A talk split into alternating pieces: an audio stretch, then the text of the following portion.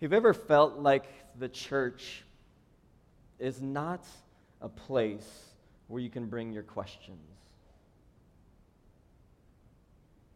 Have you ever felt like the church is not a safe place where you can bring the real questions I'm talking about? I'm not just talking about Bible questions, I'm talking about questions that kind of question the very foundation of our faith.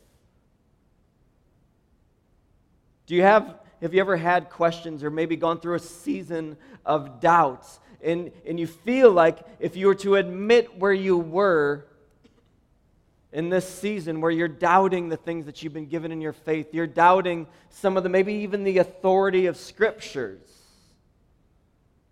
If you brought that to church people or to the church, if you felt like you'd be swept under the rug or looked, out, looked at as kind of a weirdo, ostracized? Have you ever had the feeling that there's just no room in the church for real questions? That, that if you're having a faith crisis, you need to go somewhere else, or you just need to keep it to yourself? Because if you bring that to people in the church, you're just going to get this, this idea that you just need to grit your teeth and just have more faith. Do you know what I'm talking about? Got to have a faithier faith. There's something wrong with you and your faith and the amount of trust that you have in God. You obviously have not been in the scriptures lately if you have questions and doubts. Have you had the feeling in the church, maybe, that certainty is the end all be all? The opposite of it, uncertainty. That's a scary, dangerous place that we can't go to in the church. We can't be uncertain of anything. We always have to have an answer. And if you ask a question that might challenge something like the authority of scriptures or the existence of God or, or, or why awful things happen in this world and we still say God is good, why is that? If you bring this stuff, it's unwelcome. I think the church in general has done a really good job of being a place that's very unsafe for the realest and most foundational of human questions. And I've, I would say it's not just, we're, the evangelical church in the West is really good at it, but I've been in the church in the global South and in the global Far East, and I get the same things questions, real questions, hard questions, the questions that might cause you to take a step back for a moment, they're just not welcome. Or maybe have you ever felt like, every Christian around you signed a positivity clause in their contract with God. Do you know what I'm talking about? Have you ever felt like the Christians that you're around or the people in the church that you engage with must live in some holy, happy bubble where they just see life through this rose colored lens. And if anything bad ever happens to them, they have this, they've turned the Bible into trite, corny Hallmark statements, and they have a verse to explain anything that might ever happen that's bad. Do you know what I'm talking about? Have you been around that Christian, or maybe you are that Christian? No offense. Where something bad happens and somebody says, Oh, I'm so sorry, but you know, God works for the good of those who love him, so keep on keeping on. Or, or when you have a hardship and stuff, you know what? I can do all things through Christ who strengthens me. Have you said that? Or maybe seen that athlete with that t- tattooed on their bicep? Not realizing that Paul wasn't talking about winning the Super Bowl, he was actually talking about enduring through suffering and hardship that felt beyond human capacity.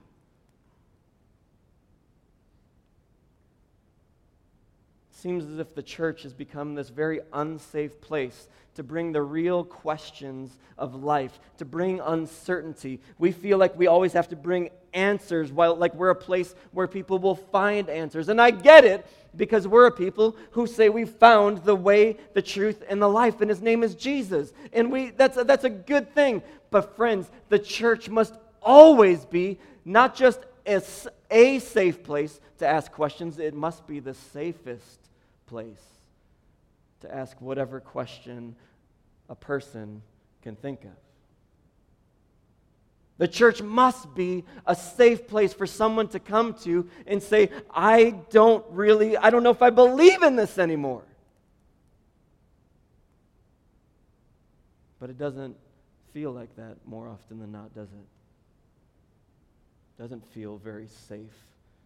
Doesn't feel like a place where we can bring our sadness or our depression or our or our the, the, the rough seasons of life that we all endure and that we all walk through. It feels like on Sunday morning sometimes you got to put on a face and you got to put on an act and you got to make it seem like everything's okay, right?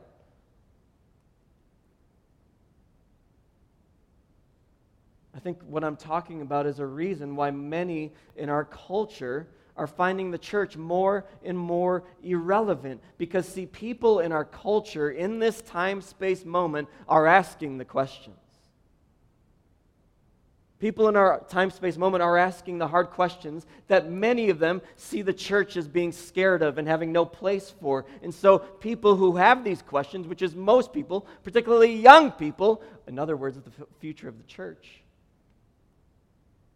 they're going elsewhere with these questions. They're going elsewhere with this reality, this human experience that can't be bundled into a positivity clause. It's no reason that postmodernity and academia looks at the church as being irrelevant because they see the church being built on and our faith being built on insecurity and pat answers rather than really dealing with the mess of life. We want to make life black and white when really it's really, really gray sometimes, isn't it?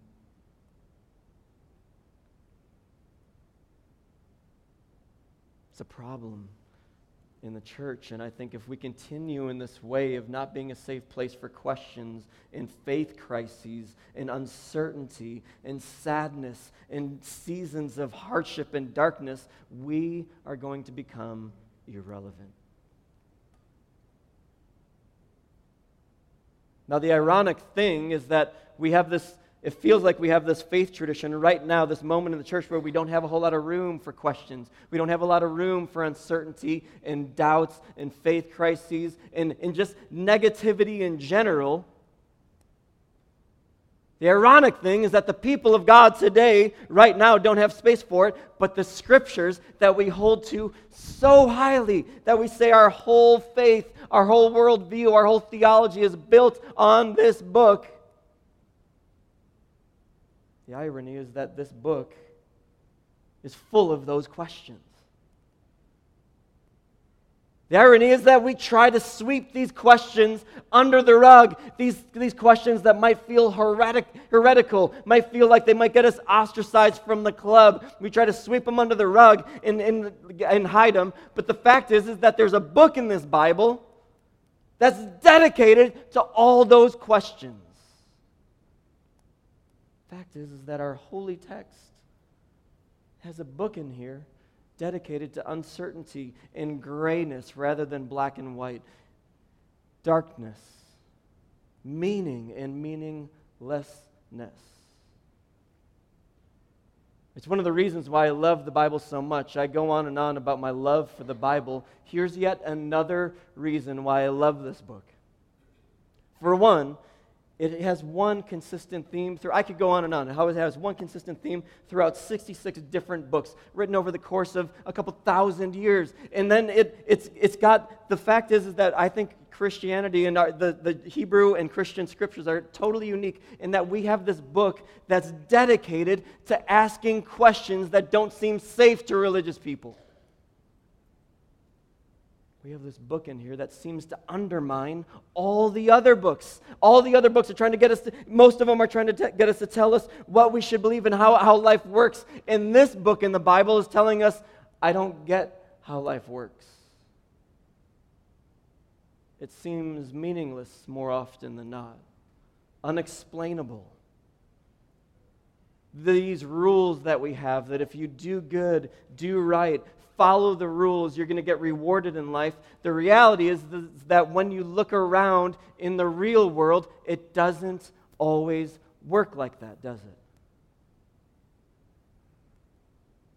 bad things happen to good people, and we need to fit this into our theology, into our faith experience, into our human experience. And there's this book of the Bible that says these exact same things in ways that make churchy people like us, like most of us, feel really uncomfortable.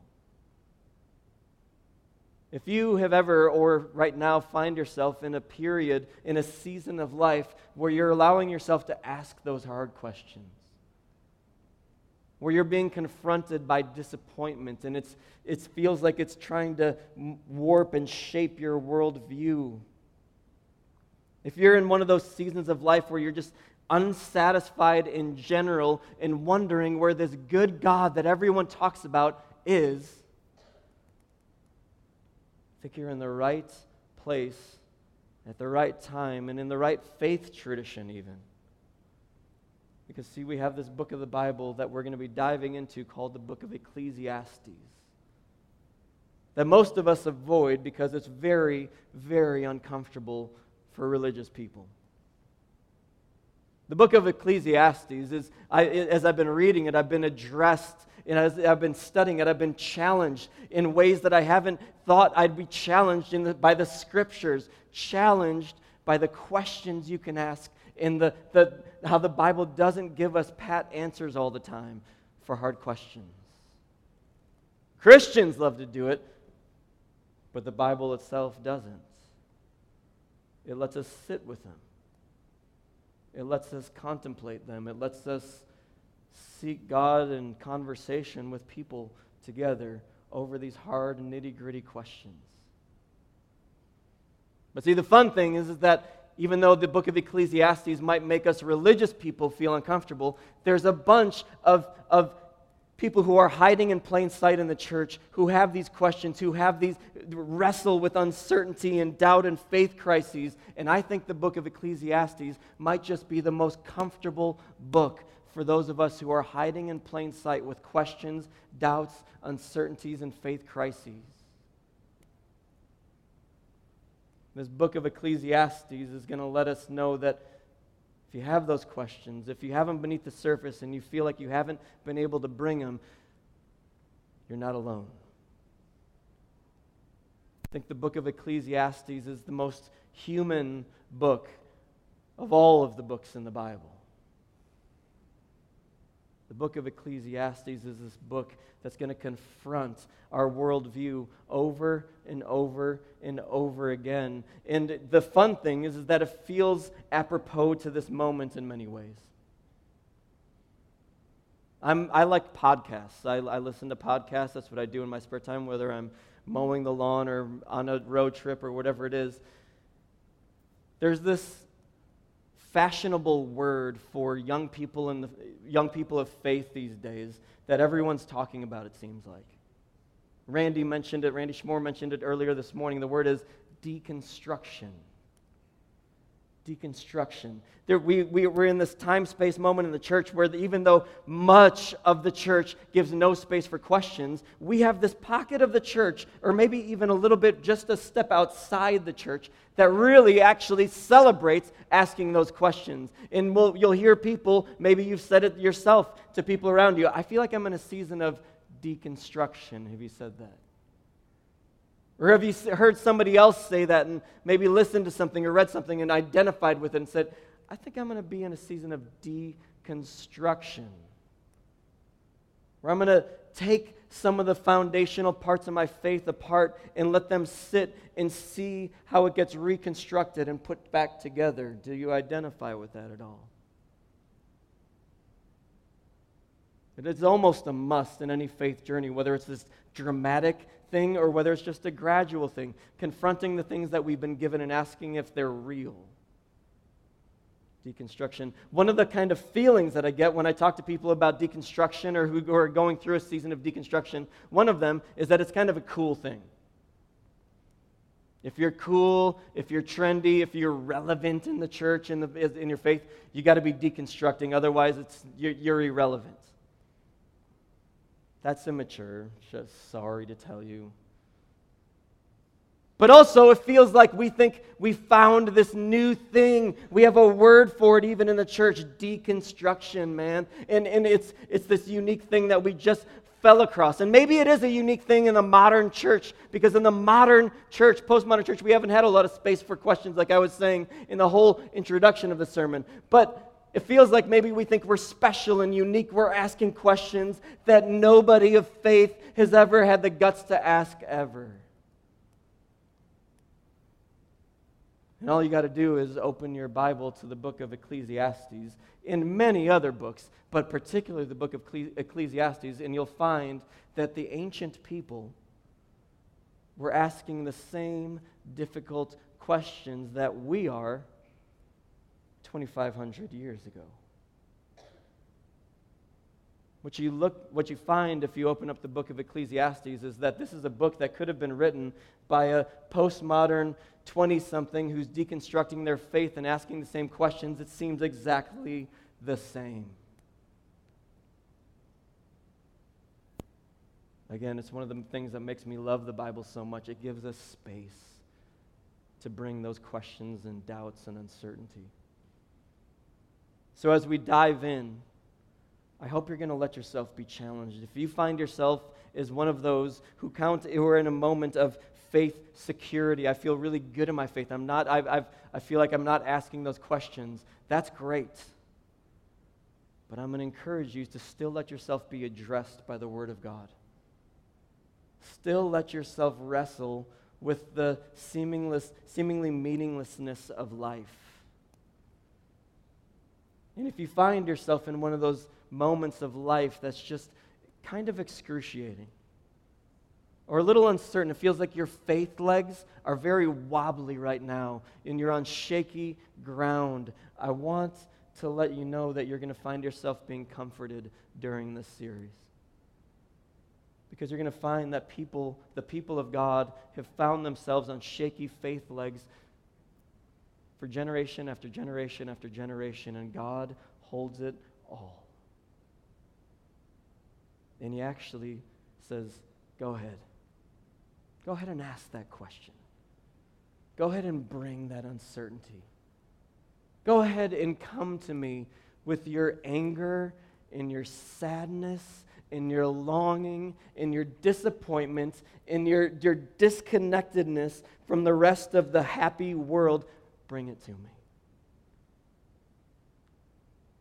See, because I'm a God who just is near the brokenhearted. Disenfranchisement, disengagement, disappointment. I know it. I'm in love with humanity, and it's nothing new to me what God wants to tell you. And all of that does nothing to change his love for you. This is going to be a fun time. Before we get into the book of Ecclesiastes too far, we have to get a little bit geeky. Are you ready to get a little geeky, a little Bible geeky? Some of you are excited. Some of you are like, okay, uh, can you just be loud when you're done with the geeky time so I can wake up? Let's turn into Bible geeks for a little bit. In order to really fully, we're going to be in the book of Ecclesiastes for about three months. We're going to do a deep dive into it. And in order to really get into a book and understand a book of the Bible, we have to ask some geeky questions, like the questions of who, when, why was it written by, when was it written, why was it written. That'll help us just understand it a little bit. All right, so are you ready to get into these questions? If I were to ask you, who wrote the book of Ecclesiastes, what would you say? I heard a lot of one name Solomon. It is just taken as a given that Solomon wrote the book. And there's little hints in the book of Ecclesiastes that Solomon wrote the book. And what biblical scholars for the last 50 to 100 years have said is that we really don't know who wrote the book of Ecclesiastes, but we do know, we are very confident, that Solomon did not write it. We're confident that Solomon actually did not write it. Let me give you a couple of reasons why biblical scholars are fairly unanimous in agreeing that Solomon did not write it. First off, a couple of things just from the text itself. What we'll find in the book of Ecclesiastes is that there's two voices the voice of the author and the voice of the teacher. The teacher is one that we've taken as being Solomon because he said he was a king over Israel, a king in Jerusalem, and Solomon is, a, is, is, is kind of the father of the wisdom movement in Judaism. The author actually has maybe five, six, seven verses that he actually speaks, he or she. It's a couple verses in the very beginning in chapter 1, and then a couple verses at the end of chapter 12, at the very end of the book. And those couple verses at the very end of the book are probably the most important of all of them. But I'm going to encourage you don't cheat and move forward. Let's engage this book, this ancient book, in the way the ancients did, which is not cheating and moving ahead because they couldn't read, they couldn't do it. It was orally given to them. And they were just listening, and as they listened, they sat in the tension as they listened, they sat in the questions and the uncertainty and the uncomfortability up until the very end. So in the text, the teacher then is, we've taken him, taken him as Solomon. But in the text, in, in Ecclesiastes 1.16, it says, the writer says that I was, I was the wisest of all the rulers in Jerusalem that have come before me. Now, if that's Solomon, if you're really paying attention, you're a good Bible scholar, you realize that if that's Solomon, that can't be. Because, see, if Solomon is saying, I was the wisest of all the rulers in Jerusalem that came before me, how many rulers came before Solomon in Jerusalem? Just one. It's his father David. And so he's making it seem like there were a number, many rulers in Jerusalem that came before me, and I was the wisest of all of them. That can't be Solomon. Another one in, in Ecclesiastes 1.12, just a couple of verses ahead of that, the writer says that when, he talks about when I was king over Jerusalem when I was king. Now, that also can't be Solomon, see, because Solomon became king when his father David died. And he lived to around, most scholars say about 60 years old. And he was king all the way until when he died. The moment he wasn't king was when he didn't take a breath. And then his son Rehoboam became king over Israel. So Solomon would certainly not be one who would identify himself as one who was king over Israel. More than that, if you go forward, the, the first four chapters or so of, of Ecclesiastes come from this perspective of the teacher saying that he was king over Israel, and that's his perspective. But then in Ecclesiastes 5 and in Ecclesiastes 8, the writer, the teacher, I'm sorry, is coming from the perspective more of a subject than the king himself.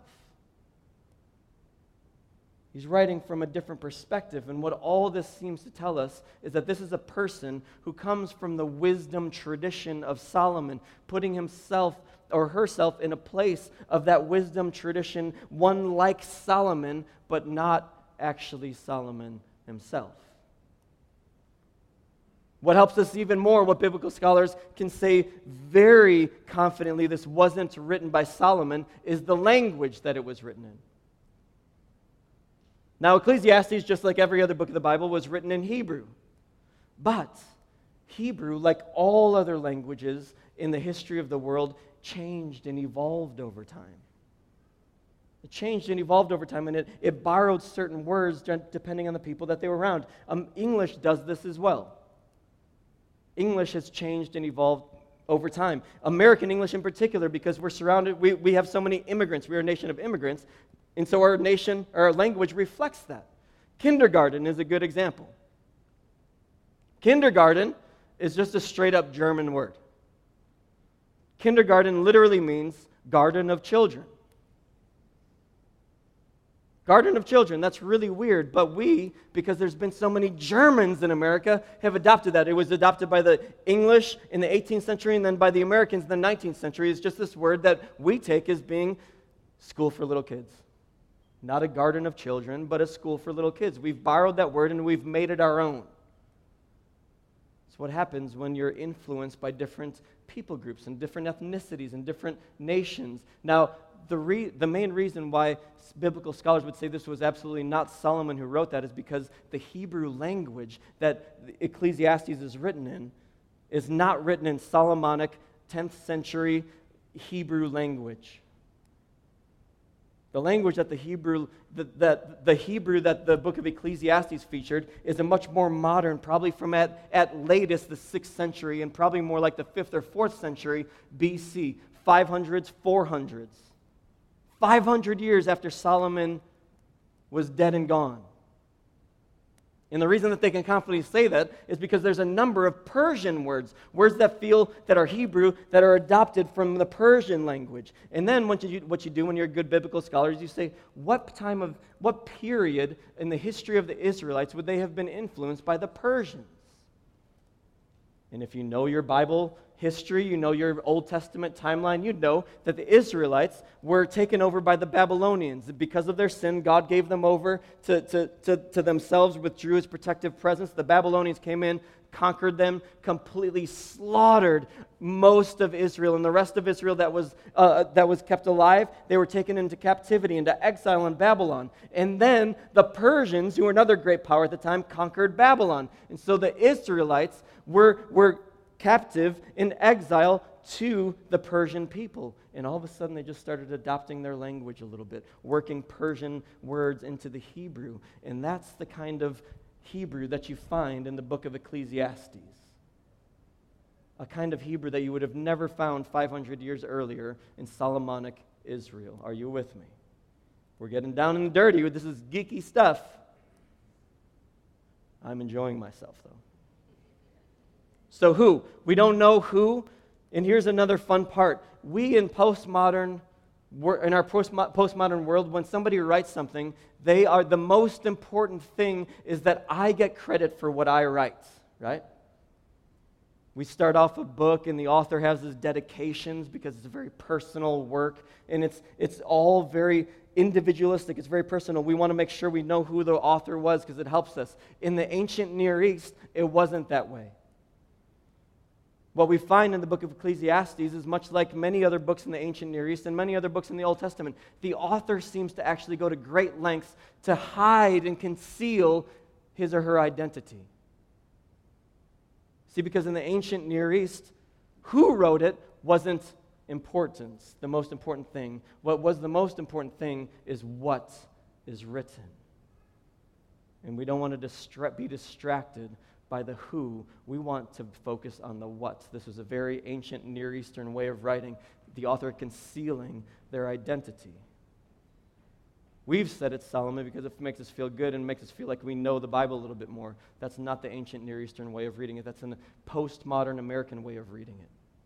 So we don't know who it was, but we know it was a person in the wisdom tradition of Solomon. And the why it was written is really fun and helps the when as well. This obviously wasn't a book. Ecclesiastes is not a book that was written in the time of Solomon.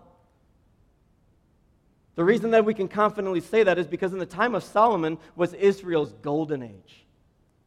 Just after David, the king that should epitomize all other kings. And Solomon builds the temple of God, and it's beautiful and elaborate and, and luxurious, and it symbolizes the presence of God with, among his people Israel in the city of Jerusalem, and they are enjoying peace and wealth and comfort. That is a time when you don't question your faith.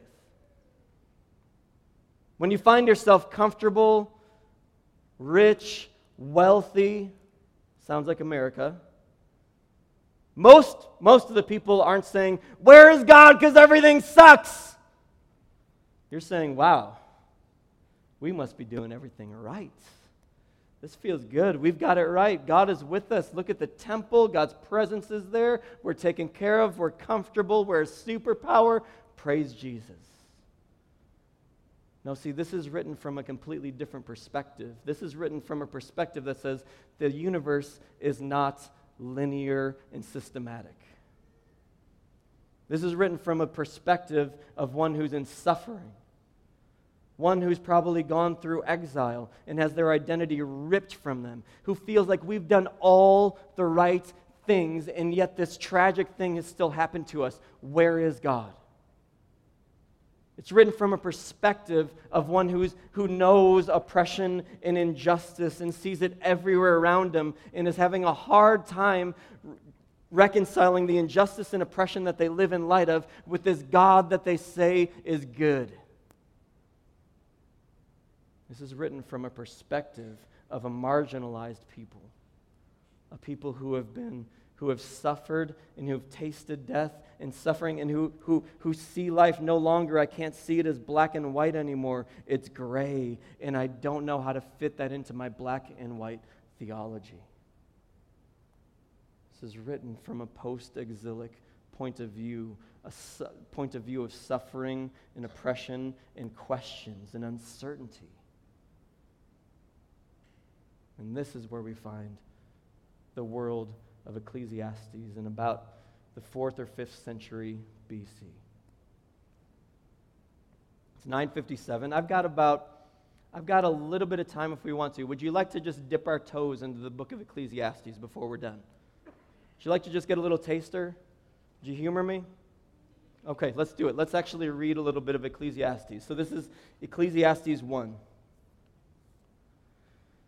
This is the author now. The words of the teacher, son of David, king in Jerusalem. No wonder everybody gets confused that it's Solomon. And then all of a sudden, the author starts immediately quoting, quoting the teacher. Meaningless, meaningless, says the teacher. Utterly meaningless. Everything is meaningless. That's quite an interesting way to start out a book. This guy must have been the life of the party in ancient Israel, you know what I'm saying? Meaningless, utterly meaningless. Everything is meaningless. What do people gain from all their labors at which they toil under the sun? Generations come and generation goes, go, but the earth remains forever. The sun rises and the sun sets and hurries back to where it rises. The wind blows to the south and turns to the north. Round and round it goes, ever returning on its course. All streams flow into the sea, yet the sea is never full. To the place the streams come from, they return to again. All things are wearisome, more than one can say. The eye never has enough seeing, nor the ear its fill of hearing. What has been will be again. What has been done will be done again. There is nothing new under the sun. This is something, a refrain you're going to hear over and over again in the book of Ecclesiastes. Is there anything of which one can say, look, there is something new? It was already here long ago. It was here before our time. No one remembers the former generations, and even those yet to come will not be remembered by those who follow them. Fun times. Ancient deconstruction. Now, a couple things as we dive into this first little introduction to the book of Ecclesiastes. As I said, there's two voices that we're going to hear in the book of Ecclesiastes. The vast majority of it is going to be the one who's called the teacher. The author is kind of the host of our discussion in the book of Ecclesiastes. And he introduces the teacher, then he goes away and just lets the teacher and his teachings go on and on and on. And then the author is going to come in in the end and put a bookend on it, put his stamp of approval and his thoughts on it. But the, the rest of the book, the majority of the book, is written by this one who's called the teacher. The teacher. We're going to get up close and personal and intimate with this one called the teacher. Now, this word teacher is a Hebrew word that's been translated as teacher in some, some translations, preacher in others. The Hebrew word is actually just a name, Kohelet. Kohelet. Let me hear you say Kohelet. Kohelet. Kohelet is most likely a pseudonym that the author, that the teacher is using. Again, one who's come from the wisdom tradition of Solomon within Israel.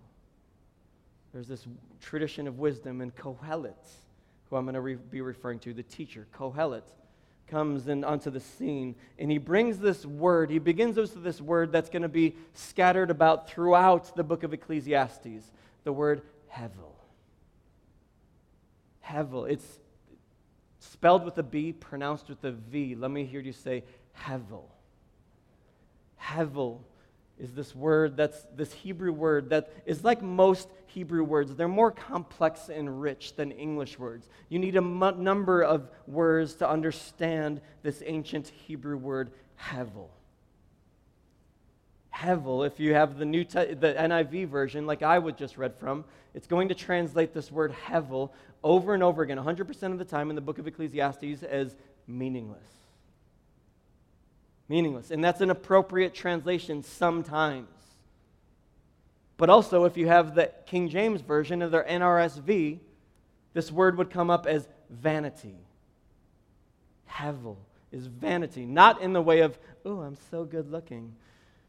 Like we take it as vanity as being all is vain, all is in vain. It's meaningless. But there's yet another way to translate this word hevel, which appears throughout the Old Testament numerous times. It's half of the times this word hevel is in the New Old Testament, it's in Ecclesiastes. This other way to translate the word hevel is breath. Breath. Everything is but a breath. And what that means is we're going to find the writer, the teacher, Kohelet, saying over and over again life is like a breath. Here today and gone tomorrow. It's fleeting. We put all this value into this world, into our world, into what we're working towards, but it's hevel. In many ways, it's meaningless, and in real ways, it's just but a breath. Kohelet, the teacher, says, Generations come and generations go, and nobody remembers. Fun guy. But here's a real thing. Let me just ask you, you can answer, don't answer out loud, this is just rhetorical. Do you know the names of your great grandparents? Do you know what their names are? I know my great grandparents' names on my dad's side because my great grandma lived with us when I was little. I don't know the great my mom's grandparents' names. Do you know if you know if you're really good at your family tradition, you know your great grandparents' names, or maybe you're old enough to do that? Do you remember? How about this? Do you remember your great great grandparents' names? Do you know them? Here's just a little affirmation of the writer of Ecclesiastes. You're their dang family and you don't even remember their names. See, because it's hevel. Life is a breath. We're here today, and my great grandkids probably won't even remember my name. Hevel. It's a different take on life, isn't it? Now, before I leave us too, um, too depressed, you can, that's one way of seeing this, just completely hevel, meaningless. And maybe that's actually good for you to sit in right now. But let me give you just a really quick other take on this scripture that we find here. The, the Kohelet is telling us hevel, hevel, meaningless. It's just but a breath. No one's going to be remembered. All the work that we toil after, it's just going to evaporate. It's a breath. And this is a message for postmodern Americans. We put a lot of value into what we produce, don't we? I think Kohelet here is telling us you guys see yourselves as human doings rather than human beings. You count your value and your worth by what you produce, by what you make, by what you, the money that you make, the empire that you're building, the family that you're building. Add it all up, and it's just a breath. It's as if humanity is on this big mouse wheel, and we're running and running and thinking we're getting ahead, and we're actually not really going much anywhere. Where does our effort get us? But then he actually brings up creation and he says, maybe could you let creation address you? See, because the, the streams, they continually flow into the sea. And it's not as if the ocean goes, had enough, thank you very much, you did your job, great job, streams, we're done here now. They just keep going. And they don't ask questions. The sun, I watched this this morning. I got the coffee going. It was dark out. Prayed a little bit, and I watched the sunrise. It was beautiful. Just, I wanted to wake up my wife just to see it a little bit. But you know what? It did the same exact thing yesterday. And it did the same exact thing the day before that, and the week before that, and the generation before that, and the generation before that. And for millennia after millennia after millennia, the sun has just been coming up the same way every day. And it doesn't need to prove itself, it doesn't need to feel like I've accomplished something new. It doesn't need to, to, to, to say, this, this I find meaning. It just finds meaning in being. So Kohelet might be saying, what if you could just let your humanity, your, your postmodern American humanity that's trying to work for something and prove yourself and leave your mark, life is but a breath. Can't you learn from the sunrise and from the streams that God's created? Just take today for what it is. Because you don't know what you have tomorrow. Life is hevel. It's a breath. It's meaningless in some ways. But you have today. Can you live in it? Do you have to prove yourself? Or can you actually stand here and say, Thank you, God, for my life today? This is what we're going to have to get used to coming to grips with in the book of Ecclesiastes. All the things that we think give us value and meaning. The writer, the Kohelet, the teacher, is going to say, Are you sure? Because all that stuff fades away. And then what do you have? Some of us are getting addressed to from a place of privilege and saying, just so you know, it's all going to evaporate like hevel, like a breath. And some of us are in that place of vulnerability where the rug's been swept out from underneath us. And you really have the ability to hear now Kohelet say, It's okay. God's in the present moment right now. He's not in the future because it doesn't exist yet. He's right here. Is that enough for you? Let's stand and pray. Father, in this search for meaning, in this search for significance and value and identity, in this rat race that we feel like we're, we're running on this mouse wheel, trying to get ahead, trying to get promoted, trying to get recognition, trying to get prominence, trying to, to, to have a family that gives me a good name, having some of that swept up, swept out from underneath us. Wherever we find ourselves, we stand here right now. We stand here in this moment and all that we have right now. And we stand in your presence. And I say that you are more than enough in this moment. You give my life meaning in a meaningless, chaotic universe. I stand here in this moment and I say, Come, Lord Jesus. Come and bring your comfort. Come and bring your presence that's here in this moment. We stand in it, and now we even have the audacity to celebrate your presence in your life right here, right now, in what, in the only thing that we have. Want to encourage you, friends. We're going to worship. We're going to end our time with a little bit of worship. But I've got some friends in the back who would love to pray for you. If this uncertainty and meaningless and pain and suffering, if that's resonating with you at all, don't pass that moment up.